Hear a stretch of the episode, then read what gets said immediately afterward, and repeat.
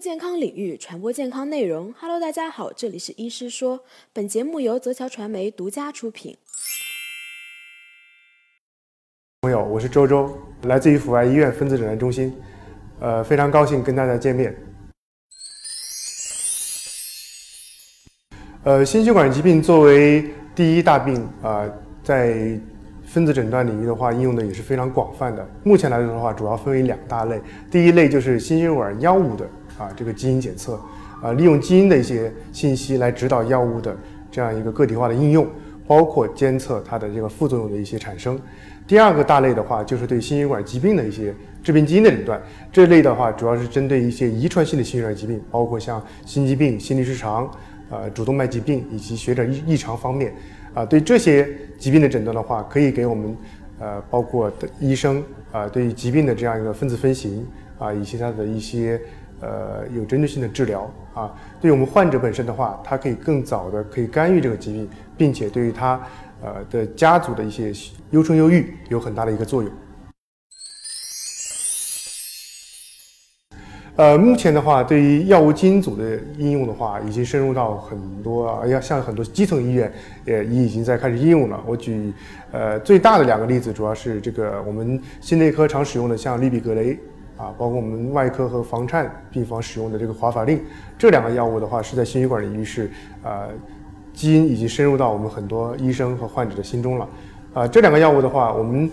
临床使用量非常大啊，与基因的关系非常密切。啊，尤其对一些基因呃有突变的患者啊，他对于这个药物的代谢呃有很大的一个影响，会影响他的很多临床的终点事件。啊，举个例子，比如说氯吡格雷，氯吡格雷主要是用于这个呃心脏介入呃治疗的这个呃术后的患者啊，需要应用一年啊，起码用一年的氯吡格雷啊，但是有很多患者他用氯吡格雷这个抑制血小板的这个效果不好。啊，所以这像这一类患者的话，他非常高危，可以再次产生这个血栓的发生，再次呃堵塞这个血管，甚至包括呃需要再次进行这个介入的手术。所以对于这一类的患者的话，我们通过基因检测可以明确的知道哪一类病人他对这个药物的代谢情况是不好的，可以换做其他的药物啊替代进行使用。那这样的话可以给我们医生很很好的一个信息的支撑啊，帮助医生来选择啊这个。呃，不同的药物的一些一些应用，啊，另外一个例子的话就是华法令。华法令的使用的话，在一个在房颤的病人，第二个在外科呃换瓣术后的病人是常规需要使用华法令的。华法令的这个用药也存在一几个特点，第一个，呃，畅过期很窄，啊，它很容易产生出血，啊，第二个呢，它的应用这个监测很困难，啊，我们通过这个用华法令之后，这个 INR 的检测。啊，需要很长时间来进行调节这个 IR I R R，通过 I R R 的这个调节来确定华法令最终的使用量。第三个的话，它受很多因素呃调节起作用啊，其中一个很重要的因素就是基因的检测啊，这个基因的话可以让华法令的使用量呈现十倍以上的差距，以及有些患者只要用零点二，有些患者要用两个。毫克可能都没有效果，所以的话，这样子的话，我们医生拿到这个患者的一个基因信息的话，他可以根据这个患者的基因信息，当然可能要加入我们患者一些表现的信息，比如说他体重啊，有没有并发其他的一些肾功能的一些损害，来进行计算，我们这个华法令应该怎么来使用啊？这个样的话，对于我们医生可以有针对性的来避免这些啊。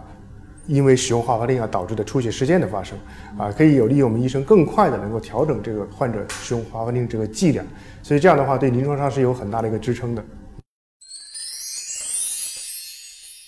那实际上我刚才没有说另外一大块，就是刚才说到的是药物应用方面，另外一个就是疾病诊断方面。实际上我们遗传性心血管疾病的话，这个发生率是很高的，呃，只是我们很多呃，尤其是基层的大夫可能是了解比较少一些。比如说像心肌病、心律失常，还有一些猝死性发生的心血管疾病，这种事件的话是呃呃，据我们这个初步的一些那个呃调查数据的话，应该是我们国家人群应该超过一千万人群是携带这种啊。可能会导致这样猝死性发生或者一些遗传性心血管疾病发生的这样一些啊基因的一些突变，呃，这些很多都是很明确的，呃，可以用于临床的常规的一些一些呃诊断。呃，举个例子，因为近年来为什么又有精准的推动？还有一个原因就是因为二胎的推动。二胎推动以后，我们很多第一个孩子是有这种问题的一些孩子的家庭。父母非常希望能够生育再生育一个健康的孩子，但是这样的一个前提就是必须要知道第一个孩子他的基因发生的突变是哪些基因，呃是哪些突变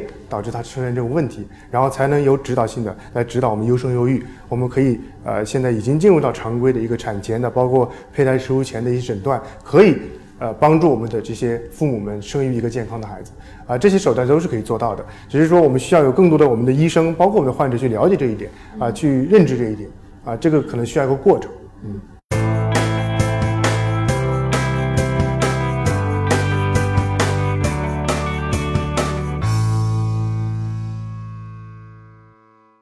本期音频内容就到这里，更多精彩分享，敬请关注“一视频”微信公众号。我们下期再见。